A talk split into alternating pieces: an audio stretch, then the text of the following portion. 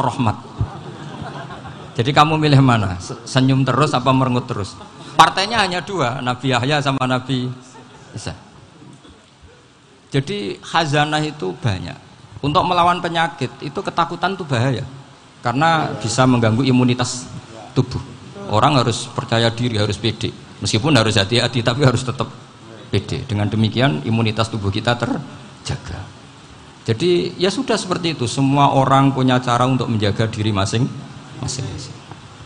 Kemudian tentang Pak Ahmad Siddiq, saya tahu banyak karena dulu saya masih ingat ini sekaligus ijazah pada cucu-cucunya. Kalau sama anaknya tidak berani saya. sama cucu-cucunya. Saya masih ingat Mbak Ahmad Siddiq itu sangat loyal sama yang namanya negara. Kita tahu beliau adalah termasuk orang yang bintang ketika apa Muktamar Situbondo ketika NU pertama kali nerima asas tunggal yaitu Pancasila. Kayak apa ulama-ulama kita ya mulai Mbah Ahmad Siddiq, Mbah Ali Maksum, Gus Mbah As'ad semuanya lah. termasuk Mbah Mun semuanya loyal sama negara sehingga NU menerima asas tunggal. Itu sama masih ingat karena Bapak dulu perwakilan dari NU cabang Lasem. Beliau pernah ngundang Mbah Ahmad Siddiq di sini zaman itu zaman Pak Dezofar, zaman Pak Dezofar ikut ngundang ke sini, bapak saya. Itu saya menangi beliau ngisi pengajian di hallnya buyut saya, Mbah Umar, Umar bin Arabi jadi saya ini zurianya Mbak Umar bin Arabi sama dengan keluarganya Ki Hamid Pasuruan.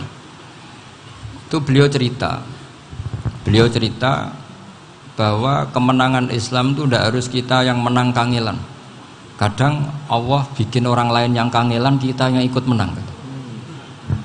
Jadi dulu kata beliau banyak ulama ketika kita diserang Jepang saya masih ingat, saya karena pas itu ikut ke Lasem karena saya santri sarang, bangun misi di Lasem, saya ikut di Lasem karena saya masih keluarga. Itu ulama-ulama itu mimpi dibacakan ayat Ghulibatir rum fi adunal ardi wa hum mim ba'di ghalabihim fi bid'i sinin lillahil amru min qablu wa min ba'du wa yawma idzi yafrahul mu'minun itu dulu itu ada pertarungan besar antara kerajaan Romawi dan kerajaan apa? Persia. Kita tahu Romawi itu Nasrani. Saya ulang lagi Nasrani. Nasrani itu percaya adanya Allah, adanya Tuhan dan percaya adanya kitab samawi. Sementara musuhnya itu Persia, orang yang tidak bertuhan, tidak berdasar kitab samawi. Ketika Persia mengalahkan Romawi itu orang Islam ikut susah. Karena terus dibully sama orang-orang kafir Mekah. Orang kafir Mekah adalah orang yang tidak punya kitab samawi. Katanya orang kafir Mekah, iku lo balamu. Jute duwe kitab, jarene di hubungan mbek langit, nyatane perang keok. Paling kon yo podo. Jadi ada analogi bahwa kalahnya orang Nasrani itu dianggap simbol kekalahan orang yang bertautan atau berhubungan dengan lah, langit. Akhirnya orang Islam susah. Saking susahnya orang Islam sampai Abu Bakar itu tanya, ya Rasulullah lalu orang Romawi menang itu kapan? Terus ada surat turun, fibit isinin. Ya kira-kira tiga. Abu Bakar pas itu belum belum alim-alim amat. Jadi ngartikan tiga itu ya tiga betul. Sehingga beliau masyur itu. Coro Jawa totoan. Totoan itu kimar. Pokoknya nanti Romawi pasti menang tiga tahun lagi. Akhirnya ketika datang itu taruhannya dengan 10 unta. Datang ke Rasulullah Nabi menjelaskan lunda bid'u itu mabena salas ilatis itu 3 sampai 9 kamu jangan bilang 3 ya sudah taruhannya ditambah. Taruhannya ditambah sampai 100 unta.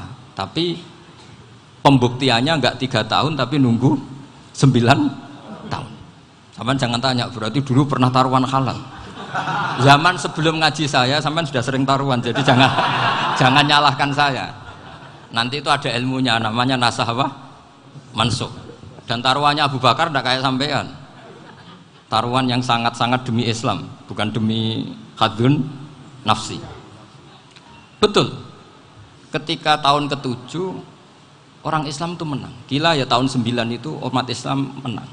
Menangnya umat Islam mengalahkan musyrik Mekah itu di Badar Romawi mengalahkan apa per Persia. Gara-gara Romawi mengalahkan Persia itu cara berpikir orang tuh rubah. Ternyata langit itu ada, kekuatan langit itu ada. Sehingga meskipun akhirnya orang Kristen bilang ada Trinitas, terus mereka keliru dalam mengartikan Isa, tapi ada sekian nabi yang mereka sebut dan mereka hormati. Ada sekian kesamaan. Sehingga dalam Islam, saya ulang lagi dalam Islam, andai kan disuruh milih orang komunis sama orang Nasrani, Islam tentu sama-sama kerjasama, milih sama yang Nasrani, karena ini ahli kitab, kerjasama loh, bukan milih menjadi Nasrani. Nanti kamu salah paham, senangannya terus bully, itu semangatnya pasti hasut. Ya. Nah, terus lalu relevansinya dengan Indonesia gimana? Wa yafrahul mu'minun. Ketika orang Romawi yang punya kitab Samawi mengalahkan Persia yang tidak punya kitab Samawi, itu orang Islam ikut bu, bunga ikut gembira. Itu semua kiai banyak yang mimpi seperti itu. Ini cerita Pak Ahmad Siddiq. Saya dengarin ini. Ternyata betul. Jepang itu nggak dikalahkan Indonesia. Jepang, Hiroshima dan Nagasaki dibom oleh apa? Sekutu. Akhirnya Jepang pulang Pas Jepang pulang Indonesia merdeka. Itu dulu kiai-kiai sudah nakwil bahwa menangnya Indonesia itu tidak harus mengalahkan penjajah. Pokoknya nanti penjajah ada yang mengalahkan. Jadi Indonesia, orang Islam zaman itu tidak bisa mengalahkan Persia. Yang mengalahkan itu Romawi. Tapi orang Islam ikut gembira. Itu sebenarnya wa yauma idzi yafrahul mu'minun binasrillah. Jadi orang itu cara berpikir Quran itu beda. Sehingga saya ini cerita ke cucu-cucu Mbah Sidik karena ya nasabnya sama sampai saya karena sama-sama sampai Mbah Sambu.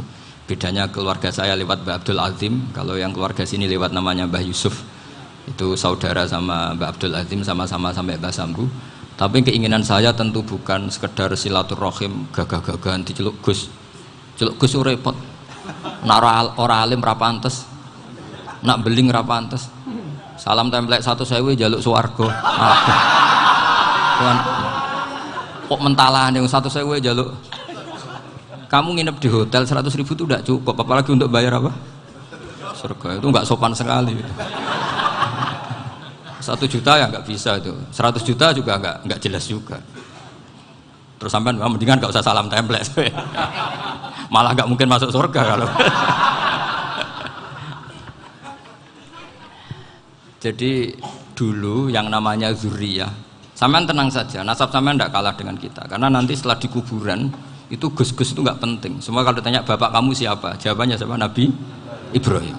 Sudah parmin parlan hilang semua, sudah, sudah aman. Pokoknya nanti karena kalau nanti ditanya malaikat bapak kamu siapa, jawabnya Nabi siapa? Ibrahim. Makanya saya itu pemuja Allah yang serius.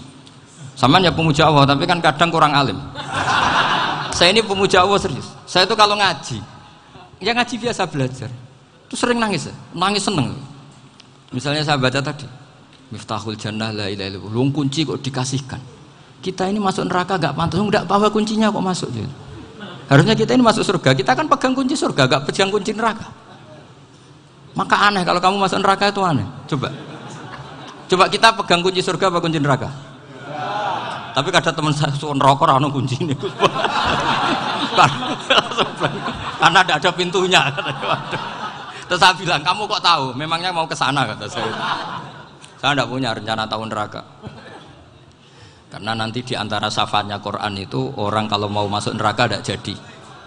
Ya?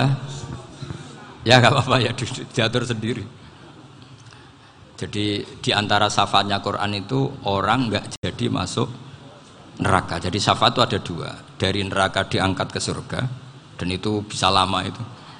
Tapi kalau syafaatnya Quran itu yang belum masuk neraka supaya gak jadi masuk neraka. Karena neraka juga punya aturan. Dia juga kena aturan fikih. Jadi lo betul ini. Saya ada hujan jadi kena konstitusi apa?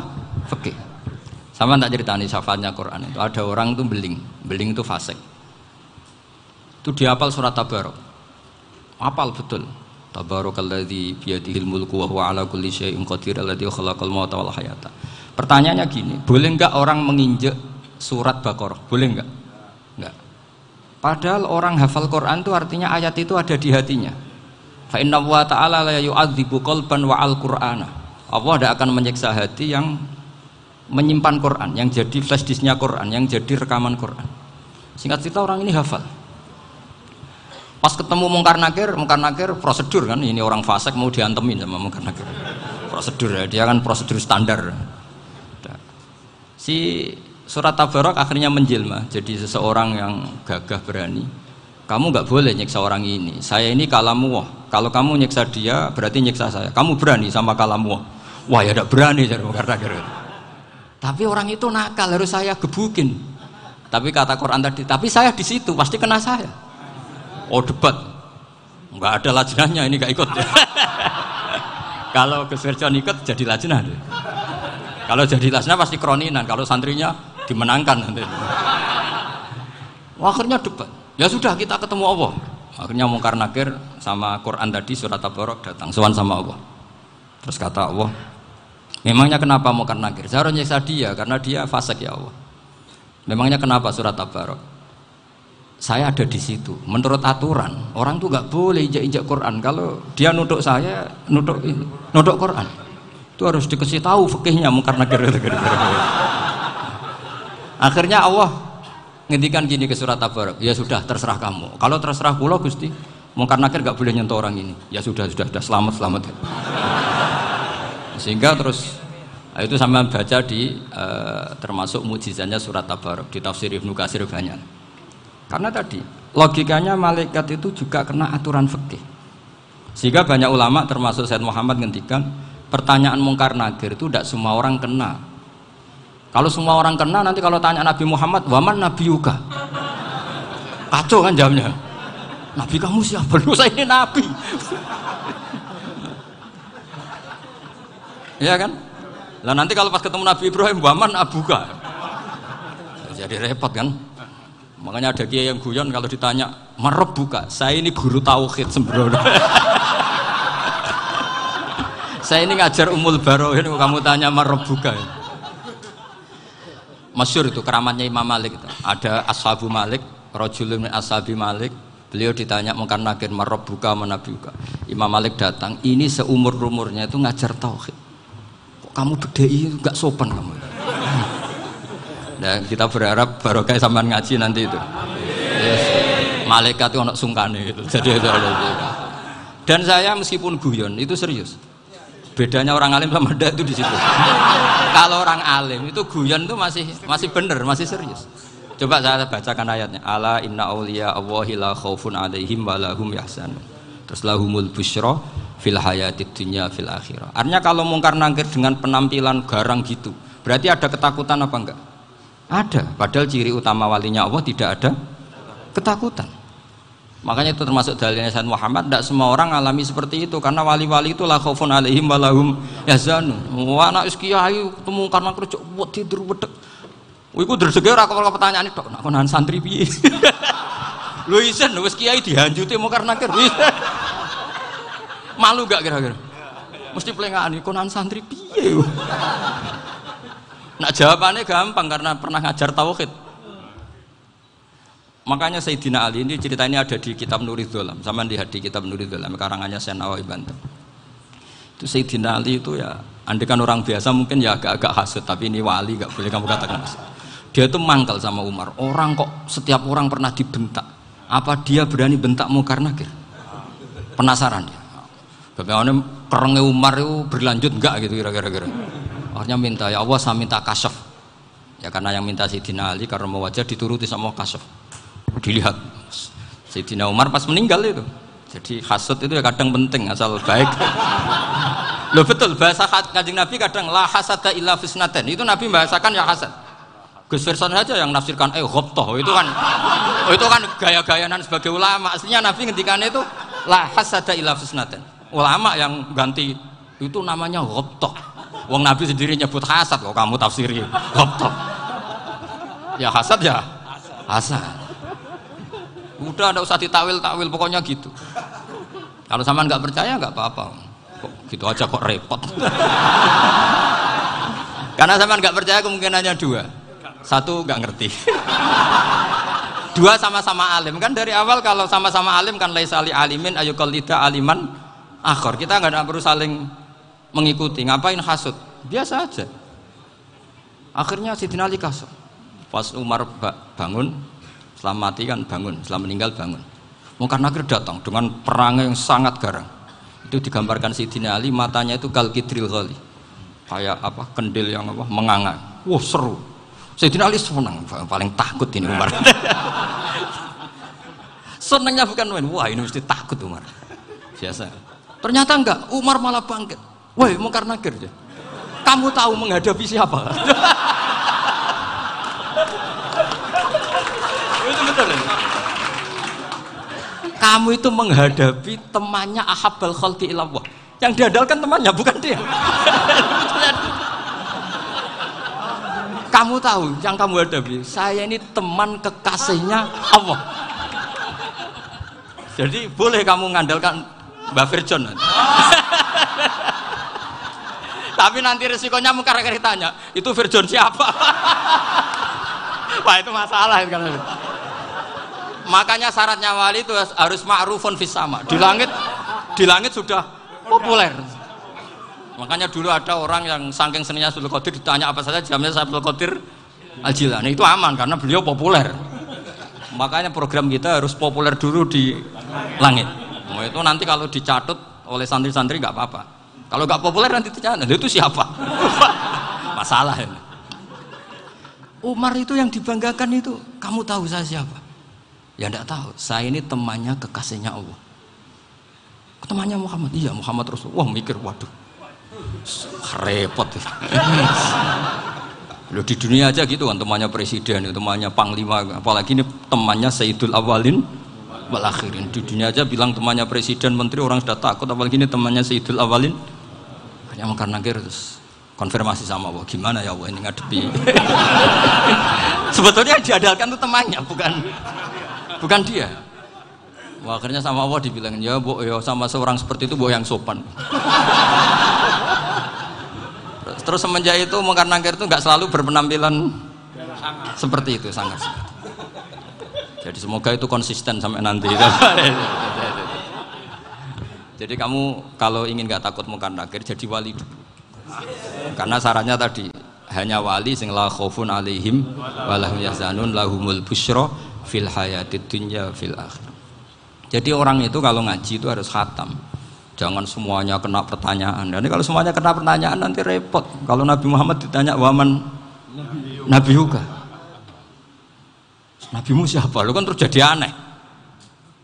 Jadi makanya ngendikan Sayyid Muhammad semua ulama lah, nggak ada am kecuali ditaksis, kecuali sifatnya Allah. Misalnya bikul lisein alim ya benar-benar bikul lisein. Tapi kalau am semuanya pasti ada taksis, meskipun dalam muhawarah muhadasa biasa. Misalnya contoh gampang istri kamu baru seneng kamu, Mas nak pengen popo itu lapor aku gak popo Mas, mesti aku seneng sama lapor. Iku di aku pengen wayo. Wah langsung jadi apa wae. mesti apa wae maksudnya kecuali itu gitu. Padahal kalau ngomong ya Mas, sampean ingin apa saja tak dukung. Terus sampean bilang, kepengin gue iku wayo. Kira-kira disetujui apa enggak? Sama seperti kita kalau punya teman akrab, wes nang omahku gak apa-apa, anggap ya omahmu dewi. Terus mlebu-mlebu kamar.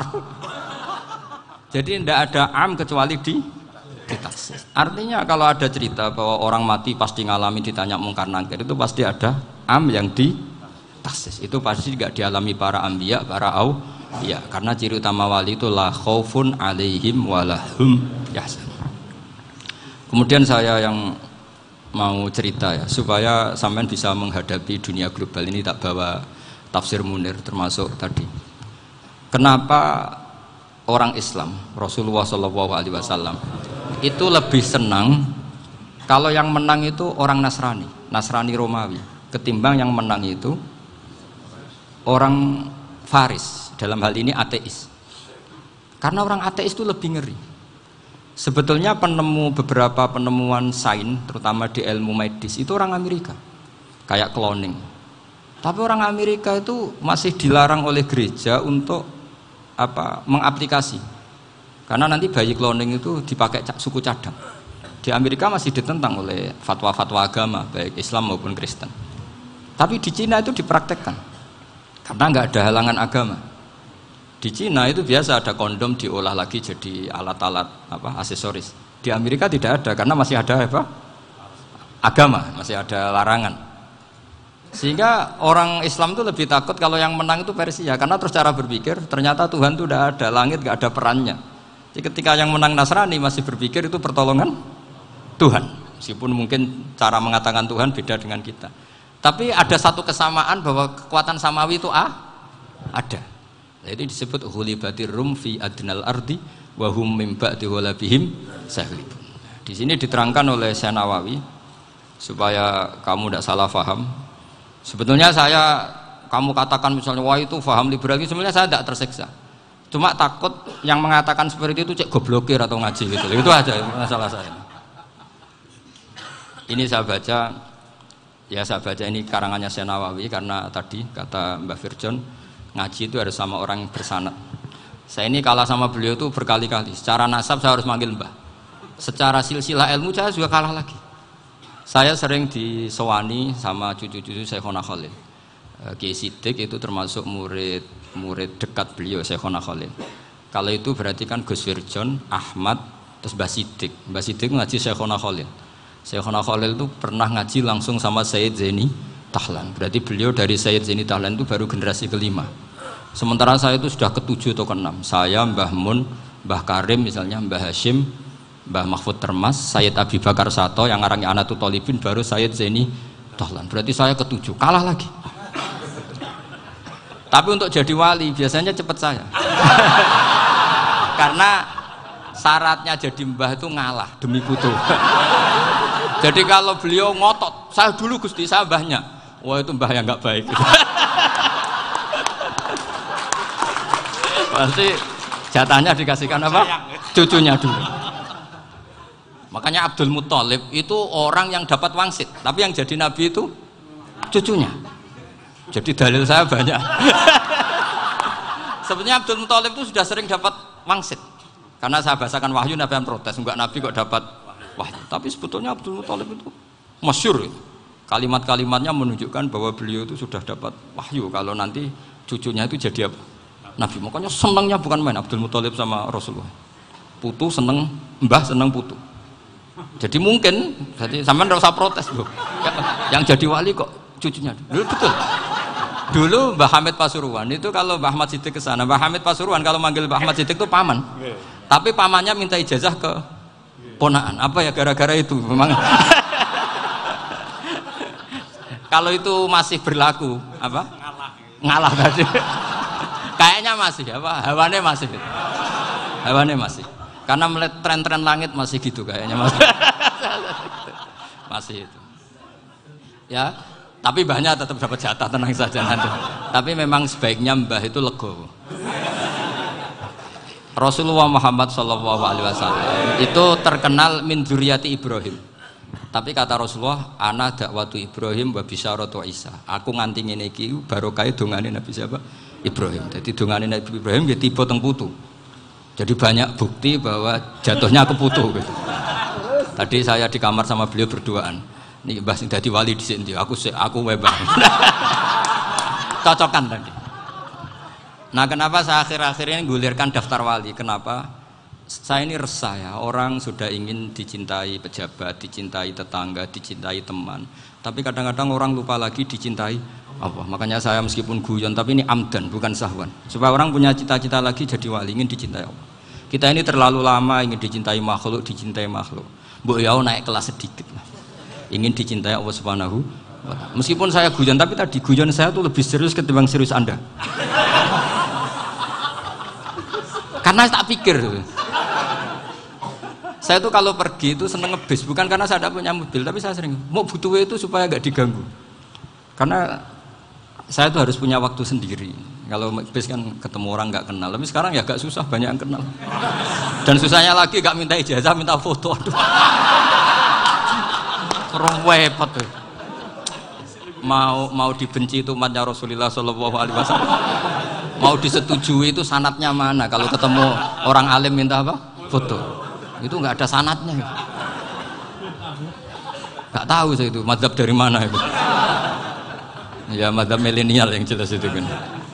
Ini tak baca ya biar dapat. Karena ini kenangan saya sama Mbak Ahmad Siddiq. Saya masih ingat betul beliau ngisi hallnya Mbak Abdullah bin Umar berarti abahnya Mbak Hamid karena mbah saya itu Fatimah binti Khalid bin Umar. Kalau Mbah Hamid itu Hamid bin Abdullah bin Umar.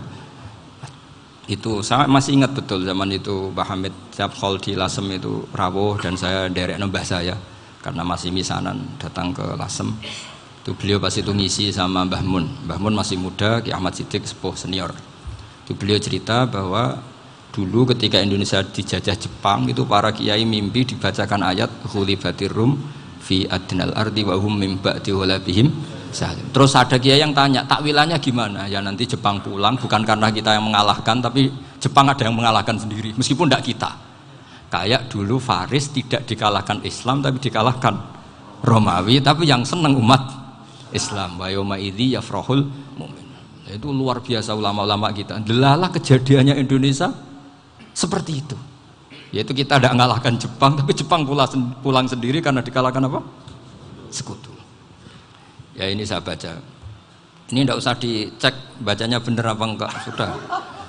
Sudah sudah aman. Apa? Aman. Karena kalau saya salah itu ya sengaja. Artinya ya sengaja ya biasa maksudnya. Saya kemarin ngisi di Pondok Peloso, di Pondok Al Munawir Jogja. Salah itu ada dua, ada salah memang benar-benar salah. Itu nggak apa-apa, bisa dimakfu. Karena harus mesti sangke wong goblok salah yang terus itu. Ada salah bawaan ilmu, itu repot tuh dan ini. Karena misalnya kita yang biasa belajar kiro asap wayah sibuhu, mesti diulang lagi wayah sabuhu. Karena kiroahnya Imam Asim itu hasibah yah sabu, bifat hisin. Sementara kita kalau ngaji kitab kulino yahsibu. Sehingga kita-kita yang biasa belajar sabah itu kalau baca kitab itu kayak orang bingung. Kadang-kadang yang ngaji juga bingung. Gus Pak di bulan pilih Ya tepat-tepatan. Ada yang mengatakan Gus Pak bingung, ada yang mengatakan Gus Pak alim alama. Ya tepat-tepatan nasib tadi. Karena memang ya sabah memang seperti itu. Misalnya kufuan. Kufuan itu Imam Asim baca kufuan. Tapi beliau punya murid namanya Syu'bah. Itu kalau baca kufan Makanya kita itu, ini kan khataman Quran ya, jadi saya menyinggung sedikit tentang kiro asapah. Tadi beliau juga sudah tak kasih kitab saya, Khifduna dan Mustaf. Sama tak ajari latihan sapah, memang angel ya. Makanya yang nggak bisa itu wong pinter. Sudah tahu angel ya nggak usah diteruskan kan. Orang menghindari barang angel itu pinter apa goblok? Pinter. Berarti wong goblok pinter. Saya tuh makanya sama orang goblok tuh respect. Jadi orang alim tuh angel apa gampang? angel menghindari barang angel pinter apa goblok loh orang menghindari barang angel pinter apa goblok pinter berarti wong goblok pinter, jadi saya sama orang-orang goblok itu respect. Sudah tahu jadi orang alim angel ya barang angel ya harus dihindari. makanya saya ini insya Allah umatnya Nabi yang termasuk yang terbaik. Amin. karena mencintai umatnya Nabi termasuk yang goblok. Itu tidak gampang itu. Karena tadi sudah tahu ya seperti itu loh orang naik panjat pinang itu. Itu yang naik karena ingin hadiah yang nonton sudah tahu wah licin kok dinaikin mau keplotok ya. tapi orang sepakat yang nonton juga pinter karena sudah tahu ribet kok tukun yang pasar kena lah apa mana sama sama juga gitu ngalim tafsir angel ngarim fakih angel ada karek ngaji ngerekam kan gampang itu pinter apa goblok Pinter. Iya. Makanya kula niku mbok burohno ngono tok. Saya tadi dinasihati Mbak Firjon, muga-muga hati saya selamat. Saya itu meskipun kata orang banyak, muhibin saya banyak, tapi saya insya Allah tidak riak. Saya itu pakai kitab namanya Tasbidul Fuad, itu karangannya Said Abdul Haddad. Ketika beliau punya muhibin banyak ditanya, bagaimana ya Habib Anda menjaga hati Anda? Jamnya Said Abdul Haddad itu unik. Innama azomu Allah mereka itu sebenarnya menghormati Allah cuma butuh sarana dan itu saya jadi saya tahu sama semua itu mencintai Quran mencintai sunnah Rasul mencintai hadis-hadis Rasul cuma sampean kan karena nggak paham. Terus manfaatkan saya. Jadi sebenarnya saya ini korban. Korban. Jadi saya mau riak gimana? Korban kok mau. Bangganya di mana tuh coba sampean misalnya ngaji tafsir belajar sendiri kan susah. Terkibnya susah, maknanya susah, bahkan beli kitabnya kadang tidak kuat. Lu untuk untuk jadi alim tafsir itu kan harus beli kitab. Lu saya sering belajar kitab itu jutaan. Tafsir Tobari. Saya pernah beli kitab Fakhrul Razi itu berapa coba? 27 jilid. Karangannya Fakhrul. Belum karangannya ulama modern Imam Sa'rawi. Itu berapa jilid? Itu jutaan. Saya kemarin juga dihadiahi kitab Pak Quraish Shihab namanya Faidul Bari fi Syarhi fi Bukhari. Pak Quraish Shihab yang terkenal. Dia sering diskusi sama saya. Saya ngasih hadiah beliau beliau ngasih hadiah saya. Oh itu harganya nggak kuat. Dadak kuat kadang di Indonesia nggak ada coba. Dan sama orang hebat menghindari kesulitan itu. Nah, kesulitan itu, sebab ngaji ikut, kalau nggak paham, dirukok nah rekamannya sudah gitu. Pinter mana sampean sama saya? Pinter sampean kan? Bikin sosis susah, beli aja kok repot kan. Nah, makanya nggak boleh orang bilang, wah aku goblok reso tafsir, aku wong pinter. Makanya nanti kalau saya ketemu Nabi tidak termasuk orang yang mentahkir orang Islam. Kafabil ir, apa kafabil mari isman ayah kiro akhahul muslim. Jadi cukup orang itu dosa kalau menyepelekan orang Islam, termasuk darani sampean goblok itu dosa. Caranya nggak darani goblok ya tadi di logika tadi. Alim itu angel. Gendari angel itu pinter. Berarti wong bodoh. Pinter ya sudah gitu. Tapi tetap bodoh. Tapi ini satu cara untuk saya respect gitu. Coba orang yang ngaji tafsir saya banyak, mungkin ribuan. Itu sebetulnya mencintai Quran. Karena Quran adalah kitab suci yang panduannya umat Islam. Sangat mencintai Quran. Terus kemudian mereka nggak paham. Terus mencari orang yang memahamkan. Burono lah cara jawaban ini. Terus keren saya itu di mana coba? Lah terus mereka kurang ajarnya gini, kalau paham itu ya alhamdulillah paham. Wah nak ngaji Gus Bae ngono tok. Tapi nek ora paham, ora nyalano akal ya. Mari Gus Ban nerangno cepet, mulane gak paham. Ora kok nyalano teke sing lelet. Maksud kan Masya Allah, naudzubillah tenan. Sebetulnya tingkat kurang ajarnya tinggi Gus sebenarnya. Jadi kalau nggak paham itu kadang nggak nyalahno uteke. Kayak mau misalnya, mau mari mikir aja jelas. Padahal misalnya jelas ya orang mesti paham berdua. Paham ya? Jadi kata Said Abdul Haddad, innama azzamu Allah. Sebenarnya mereka itu sangat menghormati Makanya kita nggak perlu mengatakan wasilah itu kafir, nggak akan. Karena orang tawasul sama Rasulullah itu ingin dapat ridhonya Allah lewat orang yang dicintai. Kita mencintai wali sebenarnya wah itu kekasih Allah. Kita mencintai itu karena mencintai Allah. Sama seperti gini. Kamu mencintai kangkung apa enggak? Sebenarnya sama sekali enggak. Tapi kamu ingin sehat, ada asupan gizi. Kamu ingin tubuh kamu sehat, butuh asupan gizi. Kemudian kamu makan kangkung. Apa terus kamu cinta kangkung kan enggak? Cinta kesehatan kamu sen? Sama. Orang yang mencintai saya ingin kepuasan rohani. Saya kan termasuk kiai yang torekonya gampang. Ini suwargo ini suwargo kan peng, akhirnya penggemarnya banyak. Coba kalau kamu ini rokok rokok. Jadi sebetulnya anda mencintai kepuasan anda sen? Nah saya ini korban. Makanya untuk masuk surga cepat saya. Korban itu cepat. Dakwatul mazlum la turaddu. Kan gitu. Laisa bainahu wa bainallah hijab jadi saya kalau dongo langsung seret langit. Karena mazlum. Saya sinau tafsir itu Pak, zaman bayangkan ada tafsir itu sudah 27 jilid. Sengarang Fakhrul Razi itu bulatnya bukan main. Karena dia ahli fil safat. Oh, bulatnya Masya Allah. Sudah gitu sinau Jalalain kadang dikomen oleh Sawi. Sudah kita percaya Jalalain jebuli dibuli Sawi. Percaya Sawi dikandani, oh itu maliki rasa oh, ribet sudah itu sinau Kurtubi, sinau tafsir Tobari itu susahnya. Belinya susah, belajarnya susah.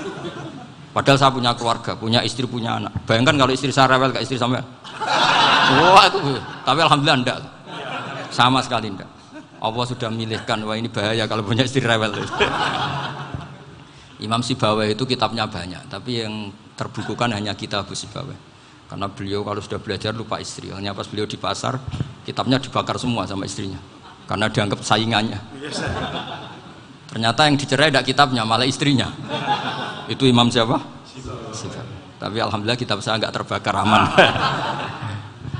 Saya teruskan ya. Jadi untuk menjaga ria dilatih innama azzomu Allah. Sebenarnya mereka itu menghormati sehingga wasail-wasail itu sebenarnya nggak pernah jadi subjek pelaku utama tetap Allah Sebab itu kata Sayyid Muhammad, kamu kok mengatakan wasilah itu kafir itu gimana?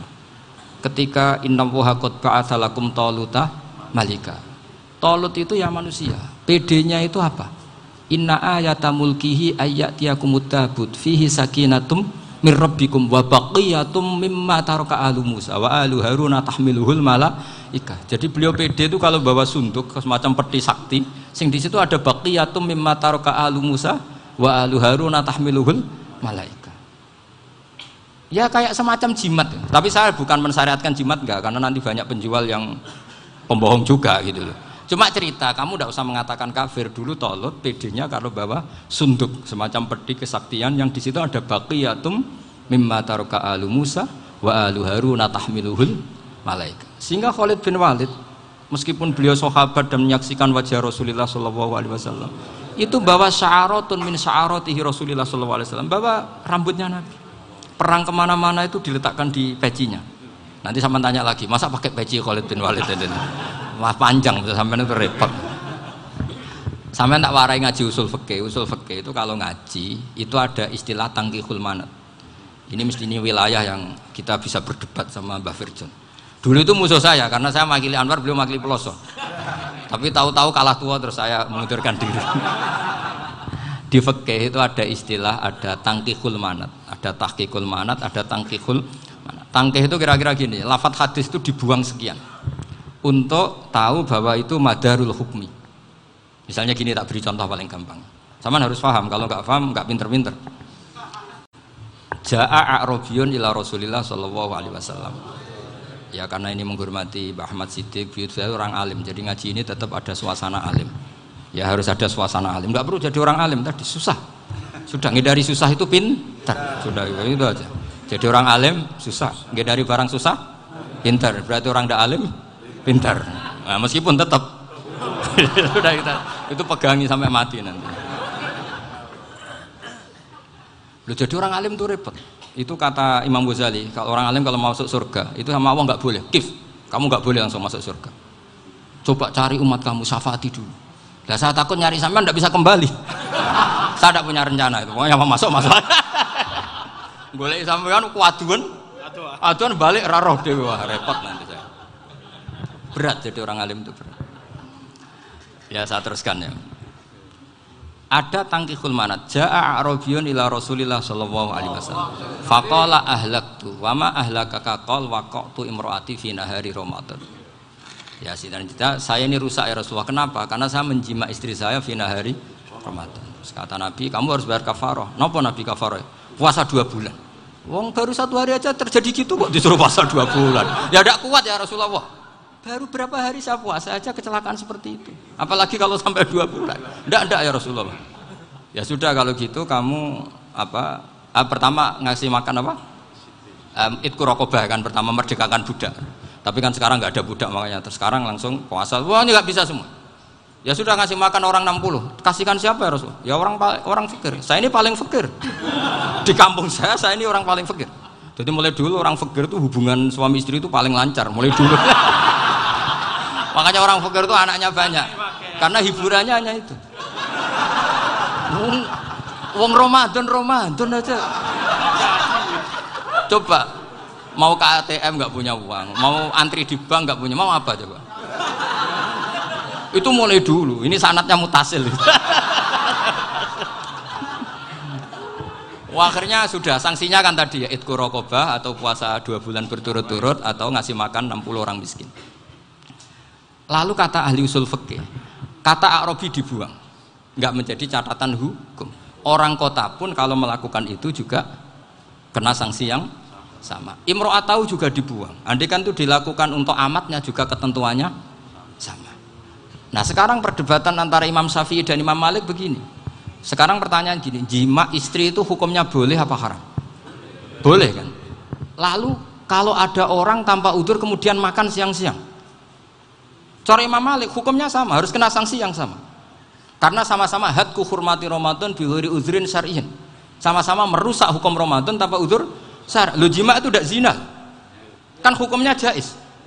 Nah sekarang makan hukumnya jais. Harusnya juga kena ketentuan yang sama. Cara pikirannya Imam Malik. Nah, Alhamdulillah Imam Syafi'i gak setuju. Wah, cara setuju repot. Bahkan orang-orang Syafi'i sudah punya khilah. Kalau gitu minum dulu Iya, biar biar kena. Iya, biar iftarnya pakai minum. Setelah minum baru jima kan. Iya. Ini su ini sudah menyiapkan khilanya.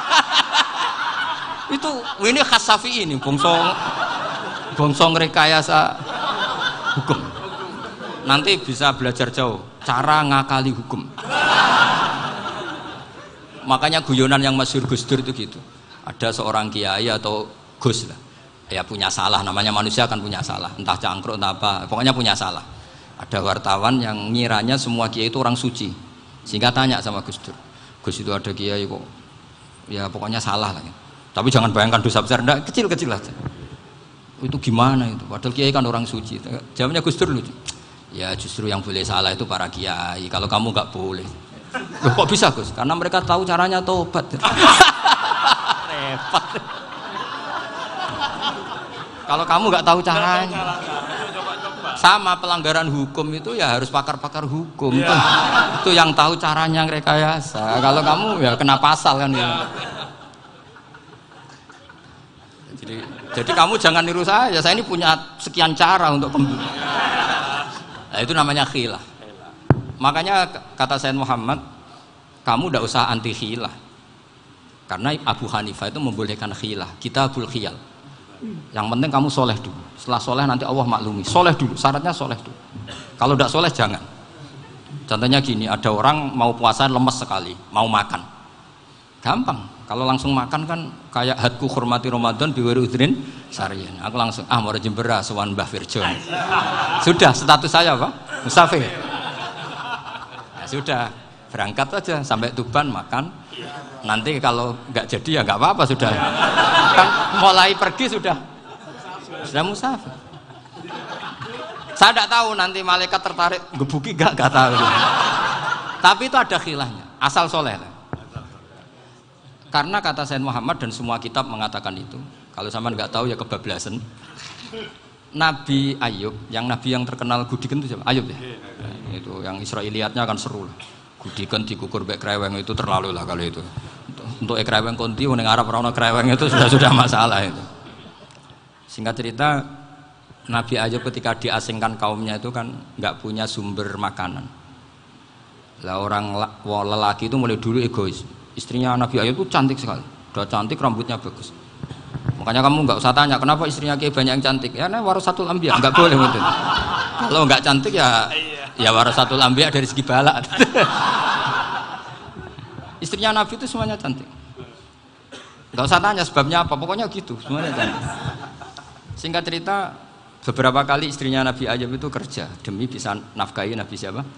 Suatu saat itu tidak ada pekerjaan yang cukup untuk beli roti. Satu-satunya peluang dapat rezeki itu putrinya raja itu rambutnya berondoli terus ada sayembara siapa yang rambutnya bagus mau dibeli sampai rambutnya sitinya apa istrinya Nabi Ayub itu dijual. Nabi Ayub tersinggung karena itu mengurangi kecantikan. Jadi lelaki mulai dulu gitu. Udah nggak urun kalau istrinya nggak cantik itu komplain. Itu khasnya lelaki. Jadi kalau kamu gitu ada sanatnya juga tenang saja ya. Komplain ya pegawaian. Sangking mangkelnya Nabi Ayub terus ngendikan la adriban naki mi atas sautin. Kamu akan saya pukuli dengan mi atas sautin atau dengan eh, 100 jambuan atau mi atau dikhtin atau mi atau apalah sesuai konteks zaman itu. Enggak namun pecut pecut tuku konti nggak ribet lagi. Singkat cerita, akhirnya ketahuan bahwa istrinya menjual itu demi Nabi Ayub. Allah nggak ridho kalau kekasihnya yaitu istrinya Nabi Ayub wis perjuangan kayak gitu malah kena hukuman. Tapi Allah juga nggak ingin kekasihnya yang bernama Ayub melanggar sumpah. Padahal beliau sudah sumpah wawahi demi Allah nanti tak pukul dengan 100 kali. 100 kali dengan lidi lah misalnya. Contoh yang gampang tuh lidi. Akhirnya sama Allah dikasih satu solusi. Wahud biadika dikhtan fadrib bihi wala tahnas. Ya sudah lidi itu ikat jumlahnya 100. Terus pukul sekali saja. Anggap saja sudah 100. Iku pangeran sing wari ngakali ngono iku pangeran. Tapi syaratnya soleh. Syaratnya soleh. Jadi kalau kamu anti khilaf berarti anti ajarannya Allah di ayat itu. Wahud biadika dikhsan fadribihi walaka. Itu dulu ada ini cerita di Ithaf. Ini cerita terakhir. Ini sudah sama jangan nama sudah. Sudah. Terus pengumuman tadi yang nggak pernah sepuh ngutang saya itu haram tadi. Karena tadi saya punya kewajiban di rumah yang bisa menggugurkan ya kewajiban yang lebih bes besar. Lebih besar itu ya tadi bisa pernah guru, pernah sepuh. Yang jelas gak umur. Umur sampean menangkap itu. Tua-tua serepot itu. Ada raja itu ganteng kaya, senengannya nikah perawan cantik. Oh, itu semua kampung mesti kenal. Mungkin digilir atau gimana pokoknya. Suatu saat ada pemuda suka sama perempuan yang di kampungnya, cantik sekali. Kemudian pemuda ini ternyata pekerja di kerajaan itu. Tiap hari ditanya, oh itu yang di kamu yang cantik siapa? Mau saya nikahin gini. Wah bahaya ini saingannya raja. Jadi yang dibidik pemuda tadi itu saingannya. Si raja ini orang yang namanya raja kan gengsinya tinggi kaifa tangkihuha wa qad itu rajulun kok mbok nikah piye saya itu pernah melihat dicium lelaki wah wah gak mau gak gelem wis kadung ditambung lan wa qad qabbalaha rajulun saya pernah melihat sendiri qabbalaha rajulun dicium oleh lelaki. Wos wah sudah gak minat raja langsung. Wos gak, gak keren. Suatu saat pemuda tadi nikahi perempuan itu. Oh rajanya marah-marah, kamu lelaki gak punya harga diri gini gini gini. Wah, gak punya selera, gak punya harga diri, sudah pernah dicium orang kok tetap dinikah. Terus bilang ke raja, ta'rifu man, ta'rif man, manir rojul, lelaki itu siapa? Abuha. Kamu tahu lelaki itu siapa? Sopo? Abuha. Bapaknya. Saya kan hanya bilang rojulun. Pernah dicium lelaki. Lah pikirannya raja lelaki kue-kue ngene iki. Tapi butuh canom mau rojo ben gak sido itu aja tuh. Baru kayak digulirkan gitu wakot kebalah rojulun. Wah nggak mau. Setelah itu satu saat pegawainya tadi kayak perempuan. Oh kamu gak punya harga diri gini gini gini. Kamu tahu mandir rojul apa abu? Wah nak ngono aku gak poho Lah monggo saat ini bojo kula. Ora trimo wis diambung wis macam-macam. Lah itu namanya khilah. Apa? Khilah. Kalau di Balawa disebut tauriyah atau apa. Tapi saya tidak ngajari sampean seperti itu. Sudah pinter sebelum saya ajarin. Bongso ngakali kan sudah pinter. Ya ini terakhir tak baca ya, tak baca Arabnya saja nanti. Bismillahirrahmanirrahim. Biar dapat barokahnya Syekh Nawawi juga barokahnya guru-guru. Bismillahirrahmanirrahim. Wasababu nuzuli hadil ayati annahu kana bayna farisa war rumi kitalun. Wa kanal musyrikuna yawadduna antaghliba farisu ar-ruma. Li anna farisa kanu majusiyan ummiyin wal muslimuna yawadduna ghalabatar rum ala faris kaunihim ahla kitabin. Jadi zaman dulu orang Islam lebih senang kalau yang menang itu orang Nasrani.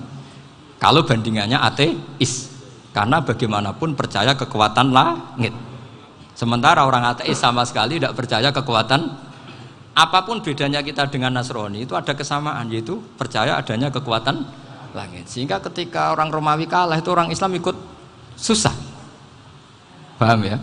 Eh, makanya ini tak baca biar sampean nggak macam-macam pikirannya.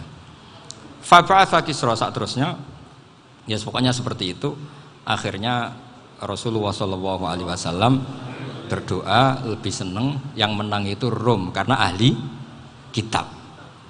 Artinya apa? Kemenangan ahli kitab adalah kemenangan makhluk atau hamba Allah yang mentautkan kekuatan kita di bumi dengan kekuatan langit. Makanya saya berharap selain kita ikhtiar medis kita harus memperbanyak istighfar. Bagaimanapun semua itu dari Allah Subhanahu wa taala. Kita menghormati negara dengan ikhtiarnya tapi saya mohon sekali kita juga apa? Istighfar. Karena semua itu juga ditentukan oleh oleh Allah oleh langit. Ya saya kira demikian. Assalamualaikum warahmatullahi wabarakatuh